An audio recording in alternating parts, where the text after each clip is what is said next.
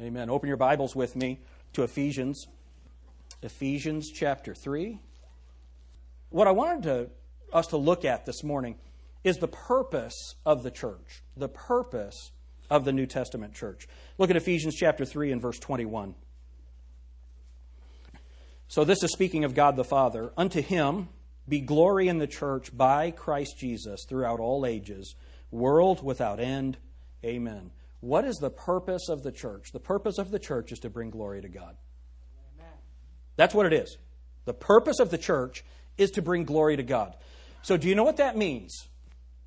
It's not about you, it's not about me. Grace Baptist Church is not about Jim Alter. Grace Baptist Church is not about you. It's about bringing glory to God. Would you all agree with that? That is the purpose. And so I want us to look at a couple of things, but let's begin with this. Keep your place in Ephesians. And go back with me to the book of Mark. Mark chapter 10.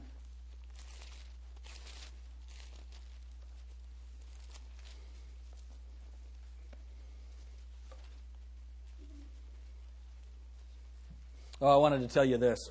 When I brought the consultant in to talk about building the new building, he walked in the door here. He got up to the platform or to the uh, landing up here in the hallway. And he just stood there for a second. And he said, How many do you run? I said, Around 220, 225. And he said, No way. He said, You are violating every uh, item in the church growth ideal by doing that. So, what they say is when you're 80% full, that you can't grow anymore. So that would be like 150 people in the auditorium or less, 140. Well, we blew past that wall a long time ago. And here's what I told him. He said this He said, You've trained your people well. And I said, You don't know our people. you can't train those people. you crazy. I laughed out loud when he said that. I said, No, we have committed, conservative people that come to Grace Baptist Church. And what you all have done in growing to this place in this facility, it just shocks people because you shouldn't be able to do it in a facility this that that is that's really a, a compliment to you to your character to your willingness to be selfless in a ministry like this. And so it was fun. I enjoyed that conversation with him, and it made me think of this passage. Look, look with me. It's Mark chapter 10 and verse uh, 44. For whosoever of you, Mark 10, verse 44. For whoso, and whosoever of you will be the chiefest shall be the servant of all. For even the Son of Man came not to be ministered unto, but to minister, and to give his life a ransom for many. Now, let me ask you something. Did, Je- did Jesus deserve to be ministered unto?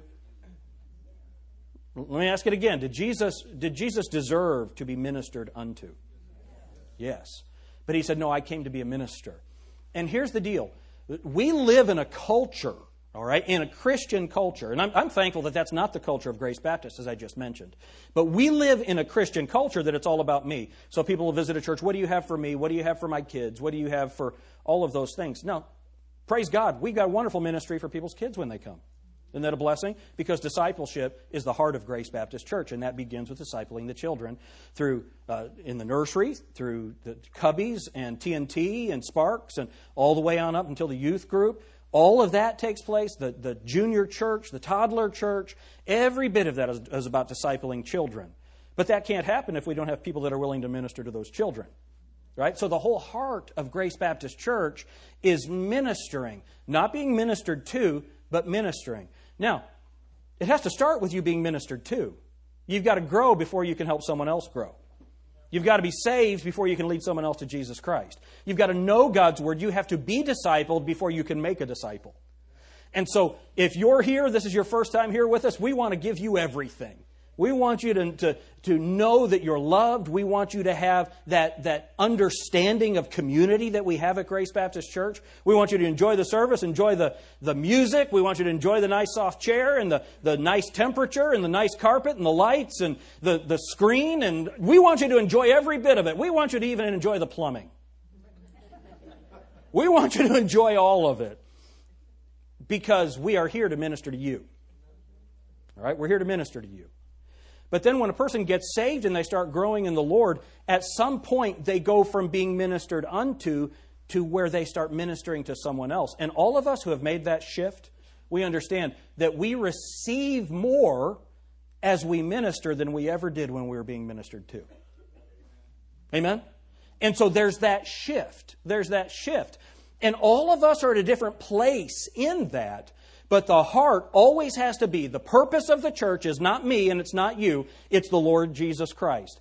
The Lord does receive glory when we love each other, and we're going to see that in a minute. The Lord receives glory when we function as a church should, but we always have to remember that our focus has to become outward, not inward, if we're going to honor the Lord Jesus Christ with that. Go back to the book of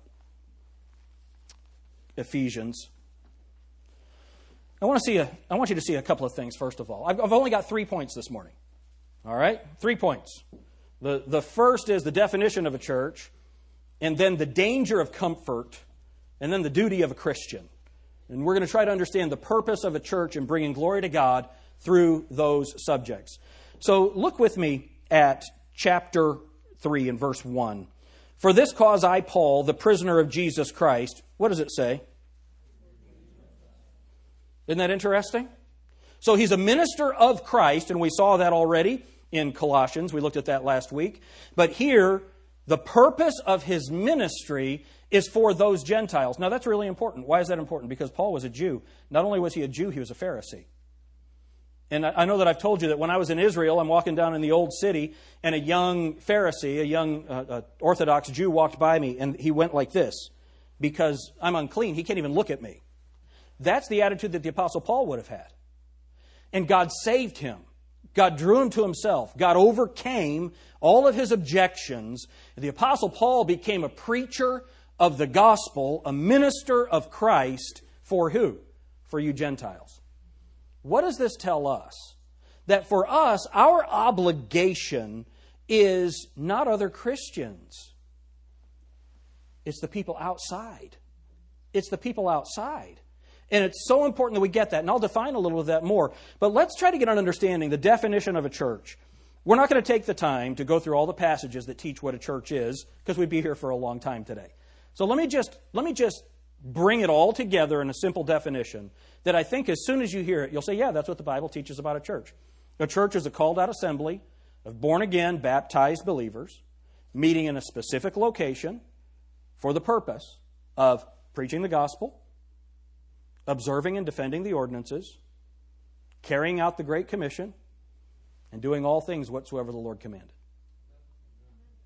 Isn't that pretty much a summation of what the Bible says about the church? Remember, called out assembly of born again, baptized believers meeting voluntarily in a specific location for the purpose of preaching the gospel, observing and defending the ordinances, carrying out the Great Commission, and teaching others to observe all things whatsoever the Lord commanded. That is the definition of a New Testament church. Now, notice, it doesn't say anything about Awana in there. It doesn't say anything about a bus ministry in there. It doesn't say anything about Sunday school in there. It doesn't say anything about that. All of those ministries are effective because they agree with the definition of what a church is supposed to do. So you start with what God said, and then your methodology must align with what God has told us to do. It's very important that we keep the priority of bringing glory to God by the church and its right structure. We have to start there. That's what a church is. And remember, this is so important. It's not about you and it's not about me. We have to remember that. It's about God, it's about His Word, it's about the Lord Jesus Christ, and it's about reaching the lost world with the gospel of Jesus Christ and making disciples. That's what a church is. So the definition of a church is vital. There are a lot of things, you know, how many remember when there was a church here that started in the bar? Remember that? How's that doing now? It's gone. It's gone. You see, all these different types of fads that come along. I got a friend that started a church in a coffee shop. Great. People come to coffee, they, they hear the gospel, but at some point it's got to grow past that. Where church meets doesn't matter. It doesn't matter. It just, there, you know, I mentioned that in, in my definition that it's meeting voluntarily in a specific location. Let me address that voluntarily. There are states that require governments, remember, governments that would require you to belong to a certain church. right? The United States, when it was founded in our Constitution, it separated that. That, that there's not a union of church and state. There's a separation of church and state, which is vital. Now, of course, people take that the wrong direction. They try to use the state to suppress the church now, which was never the intention of the founders. Amen. But neither are you required to go to church. Now, you kids are. You got no choice. Amen, parents? I don't want to make my kids go to church. You make them go to school, right? I don't want to go to school. You're going to school. I don't want to go to church. Okay. Different sermon. Now, that meeting voluntarily, I, I was thinking, and then in a specific location, when Evan Jones, a missionary, he was sent out of the Church of the Great Valley in Pennsylvania around 1810 down to minister to the Cherokee Indian and Indians in Georgia and North Carolina. He went down there, he started leading them to Christ. Then the Indian Removal Act took place, and the Trail of Tears happened. And that was just a horrible thing, by the way. Just Andrew Jackson, he was a demon. But anyway, um, so you have this Trail of Tears takes place. A large group of the Cherokee, they were, they were allowed to vote a leader for the trip. They voted Evan Jones, the Baptist preacher, to be their leader. And so he would preach the gospel at every stop, and they always camped by water and he would preach the gospel. People would be saved. He'd take them down into the river and he'd baptize them. He said, as into the church in the wilderness. Isn't that interesting? They didn't have a building, but they were a body of believers that got together to preach the gospel, to baptize converts, and, and to do all of those things. And that church moved all the way from Georgia to the state of Oklahoma. So it didn't matter where that location was, but they were voluntarily meeting together as a group of believers. It, we have the benefit of the building. They didn't have the benefit of the building. And so that's, that's a real blessing. But that's the, the definition of a church. It's about Him, it's not about me. And then the danger of comfort. The danger of comfort. Look with me at um, Philippians chapter 1.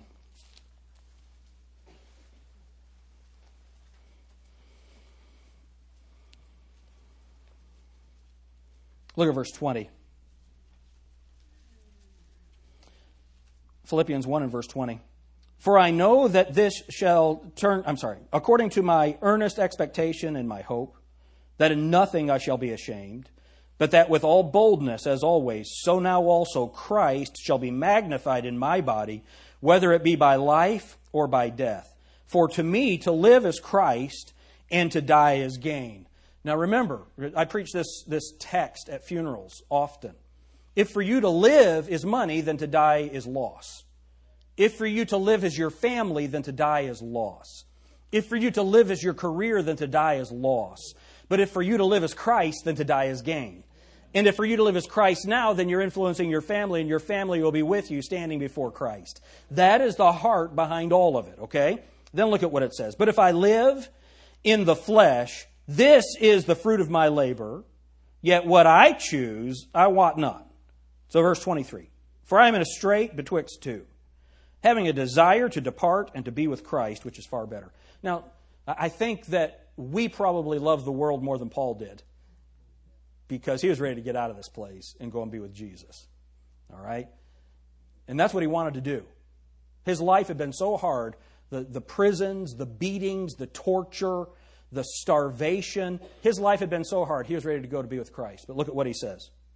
Verse 24 Nevertheless, to abide in the flesh is more needful. What are those next two words? For you. Paul's life and ministry was about other people, it wasn't about his own comfort. It wasn't about his own comfort. And let me say this achieving excellence is rarely comfortable. Right? One of the things I noticed when Ohio State played Michigan, it got down to the end and into the uh, uh, overtime. And how many of you noticed how easily Ohio State scored in the overtime? Did y'all notice that? Well, they had been shutting them down the whole game. Did Ohio State all of a sudden get better? No. I just think they were better conditioned. I think that's what it came down to. They were just in better shape. Now, if you're an Ohio State, or if you're a Michigan fan, you might not like that. But that's what it looked like to me. Did anybody agree with me on that? That's just what it looked like. They were less tired. Well, how many of you think it was comfortable to get to the place where you were less tired? Think that's easy? Anybody ever throw up on a football field? I have. It's obviously a long time ago, right? But to get to that place, excellence is rarely comfortable. So, like to get to this point at Grace Baptist, it's not been comfortable. It's been tough to get to the place where people are willing to sit so close to each other and to sit back and try to watch TV, watch the sermon on a screen, and all of those kinds of things with with, with speakers, and that's not comfortable. And as we make this transition into the new building, it's going to be tough. And I promise you this: paying for it's not going to be comfortable. You know, we're asking you to make a sacrifice. So we're asking every family to give at least two thousand. Some of you could give twenty or thirty thousand. It's not going to be comfortable, but what happens when churches get comfortable is they die. Remember the old saying if you're coasting, you're going downhill. If you're coasting, you're going downhill. If we're going to achieve the next levels of ministry, the next, le- the next levels of success in ministry, and God has blessed. How many of you think that God has blessed Grace Baptist to this point? And that's 65 years. That's a 65 years of a church with two pastors. God has blessed Grace Baptist Church that way. I wish you all knew how rare that is. The average pastor stays about 18 months at a church. And you can't accomplish anything in 18 months. Those churches where they move the pastor every two years, that does great harm to those churches. You can't accomplish anything in that amount of time. God has blessed Grace Baptist Church, but to take those next steps, it won't be comfortable. Let me talk about some of the things that aren't comfortable. It's not comfortable to submit to doctrine that violates what you've always believed. That's not comfortable. The thing we have to remember is it's not about you. It's not about me. I don't get to establish the doctrine for Grace Baptist Church. The Word of God establishes the doctrine for Grace Baptist Church. It is never comfortable to admit what I have been taught, what I have believed is wrong. Um, some of you know this, many of you probably don't. When I became pastor of the church here, I was 33 years old. The former pastor had been here for 46 years. He was the only pastor the church had known. And he really knew the Word of God. He really did. And so we would have the Bible study back where we have it now on Wednesday nights in the chapel, but that's all the people we had then. Just whatever was in there, that's, that was Grace Baptist Church for Wednesday night. And I began answering questions. And so what I and I don't know where I thought to do this, our question and answer, we started it right from the first services that we ever had. The purpose of that, I don't know if I've said it out loud to you, the purpose of it was to demonstrate to these older saints in the church that I wasn't a novice, that I could handle the Word of God. The only problem was I didn't know as much as I thought I did. So, people, my rule was if you ask me a question, I'll only answer it from the Bible. And that's what we've always done ever since then. But what I found was there was stuff that I had been taught, positions that I held that didn't actually come from the Bible. So someone would ask me a question. If I could answer it from the scriptures, we would turn to those scriptures, read those scriptures, and that would be an answer. We'd give the answer. Someone would ask me a question I didn't know where it was in the scriptures. I'd say, you know what, that's a good question. Let me study that this week. And next week I'll tell you what the Bible says about that. There were things that I had been taught that I thought were from the Bible, and they weren't. They were just tradition of men. Now, some traditions that we hold are helpful. If they don't violate the scripture, we'll continue those traditions. Is that fair? right? But if there's something that is being taught as doctrine that is tradition, that's a lie. And so I had to change things that I thought were true because they were not in the Bible. And I've got to tell you, when you're the pastor, that's very hard to do. It's hard to swallow your pride and do that. I'm thankful that the Lord helped me to be able to do that, and I've tried to do it ever since. I was thinking, I preached a sermon years ago uh, I was thinking about it for this sermon. What's the purpose of the church? And I was thinking about it for this sermon, and I preached a sermon years ago based on a sermon that I had heard from D. James Kennedy. How many of you have heard of D. James Kennedy? The only problem is D. James Kennedy was a Presbyterian who had a different understanding of the Lord's return than we do. So I preached a message, I think it was out of Isaiah, about the church um, glorious as an army marching with banners. And so I preached this sermon. The only problem is the church isn't an army. We don't conquer anybody militarily. That was the nation of Israel going and defeating their enemies. Interesting, huh? And so I was thinking about that today, and I was thinking we need to take maybe the first five, seven years of sermons that we have recorded from my tenure here at Grace Baptist and burn them.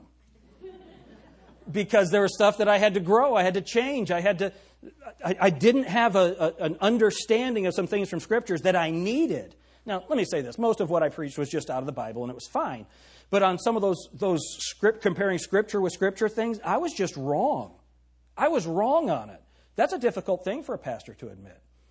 What is the danger of comfort? You know, there are a lot of churches where the pastors stop learning. Have you ever been to a church like that? It's like they've not learned anything since Bible college and it's all self help stuff.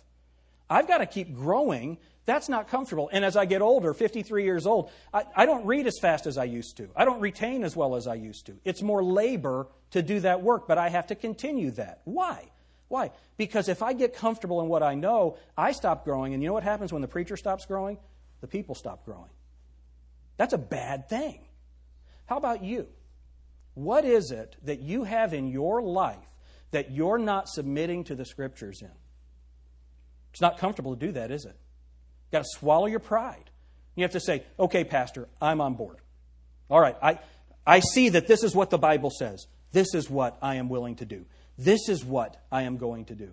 And I got to tell you something. We are one of the least legalistic churches that you'll ever come to.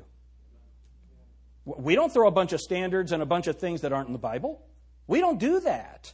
We preach the Word of God. When's the last time that I told you guys you have to come to church in a tie?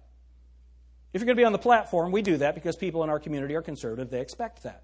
I don't tell you you have to wear a tie. There's nothing in the Bible about it. As a matter of fact, I think they're demonic.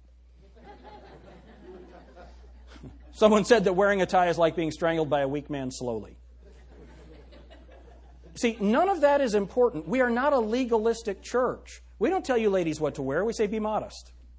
Cover up. Be modest. How many of you think covering up and being modest is biblical? That's not legalism. That's scriptural. That's scriptural. Amen? I don't tell you what kind of music to listen to. That's between you and the Lord. That is between you and the Lord. Amen? But I'll tell you this if you're listening to something that's got lyrics that are wicked, I'll tell you not to listen to that. If you've got music that associates itself so much with the world that all it points to is a strip club or whatever, you probably should not listen to that as a Christian. Uh, how many of you think that that's going too far? Saying, don't, you know. You see, that's not legalism. What I'm saying is, there's a danger of becoming comfortable and doing those things which are easy when the Christian life, living in a fallen world, is hard. It is hard. And what happens is churches acquiesce to the culture. Lord willing, Grace Baptist Church will never do that. That our authority is the Word of God, and what the Bible says, that is what we are going to do. The definition of a church the danger of comfort. The danger of comfort. And then the duty of the Christian. What's the duty of the Christian? Go back with me to the book of Ephesians.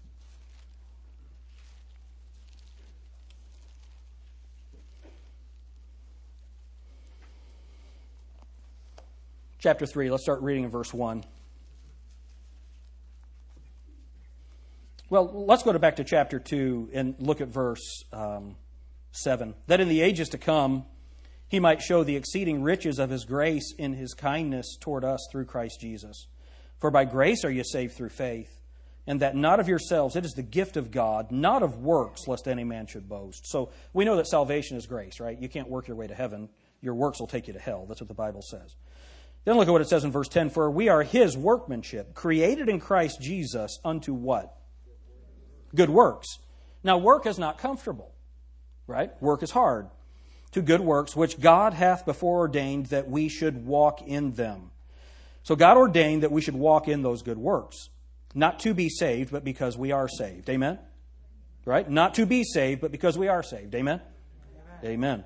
Wherefore, remember that ye being in time past Gentiles in the flesh who are called uncircumcision, by that which is called the circumcision in the flesh, made by hand. So the Jews, they, they would circumcise their children that demonstrate they, demonstrated they were Jews. Circumcision is not a part of Christianity. And that, that's what this is saying. That, and, and that is really a blessing to every man that gets saved. Hallelujah. Verse 12. That at that time ye were without Christ, being aliens from the commonwealth of Israel, and strangers from the covenants of promise, having no hope and without God in the world. But now in Christ Jesus, ye who were sometimes far off are made nigh by the blood of Jesus Christ. We're brought close to him by the blood of Jesus Christ. For he is our peace, who hath made both one and hath broken down the middle wall of partition between us. Between who? The Jews and the Gentiles. We're all one.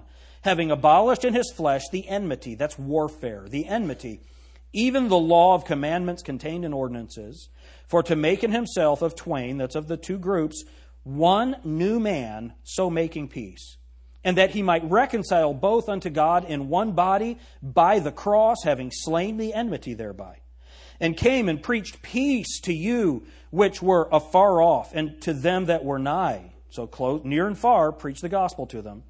For through him we both have access by one Spirit unto the Father.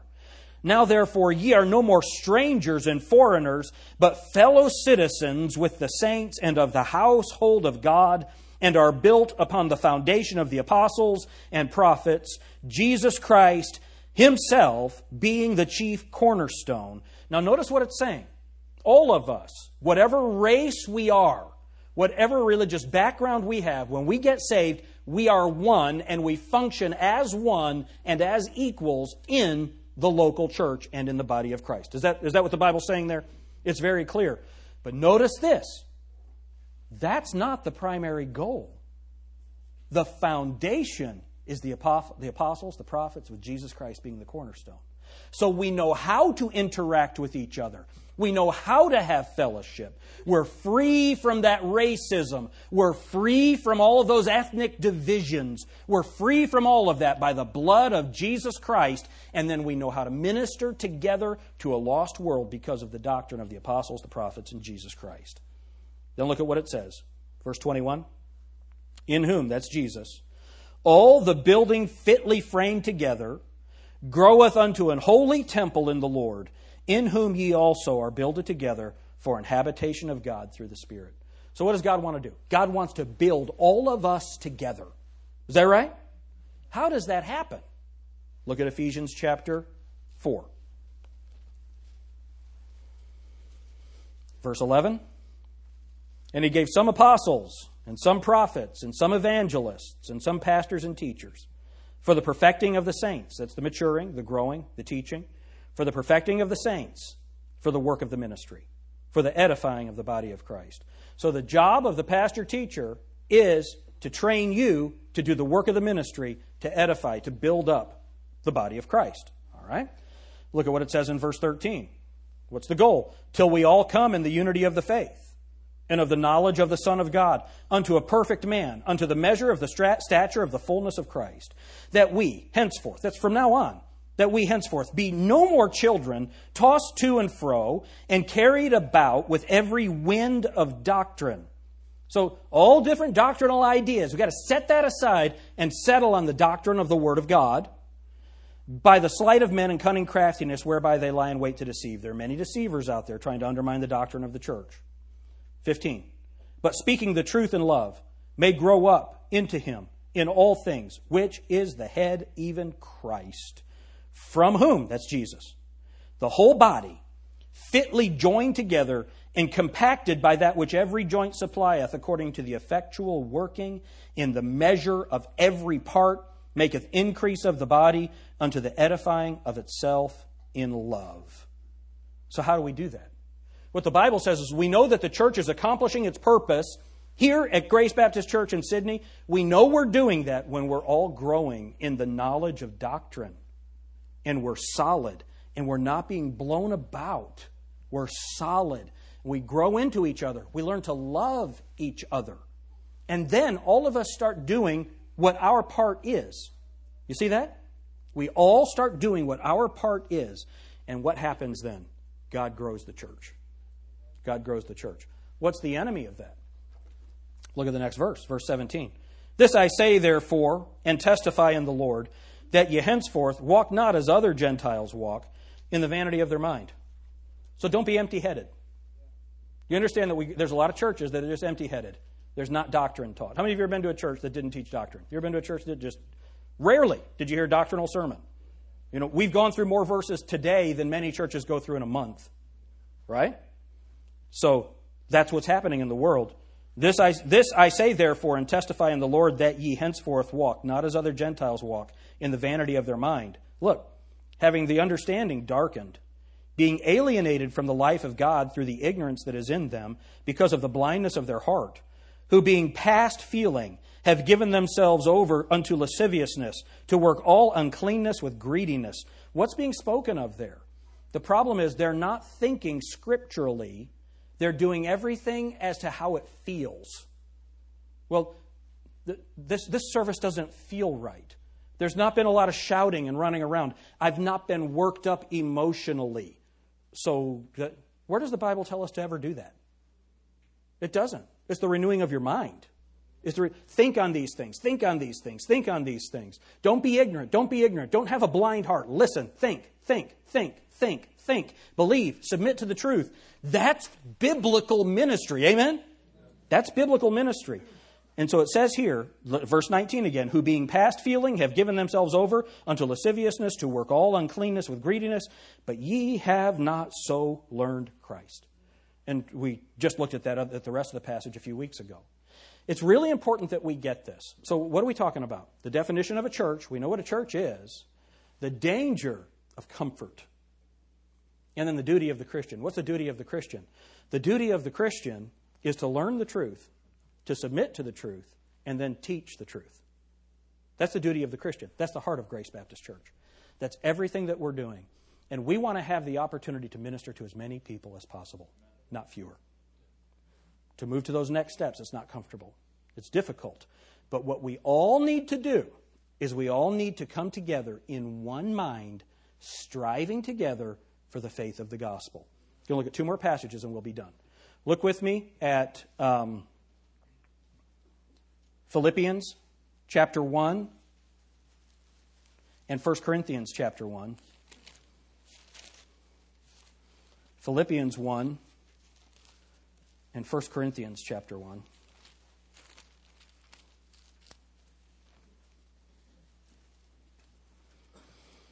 Remember, we started in Philippians 1 with the Apostle Paul saying it's better to stay for the people Verse 24, nevertheless, it is abide, to abide in the flesh is more needful for you. That's Philippians 1.24.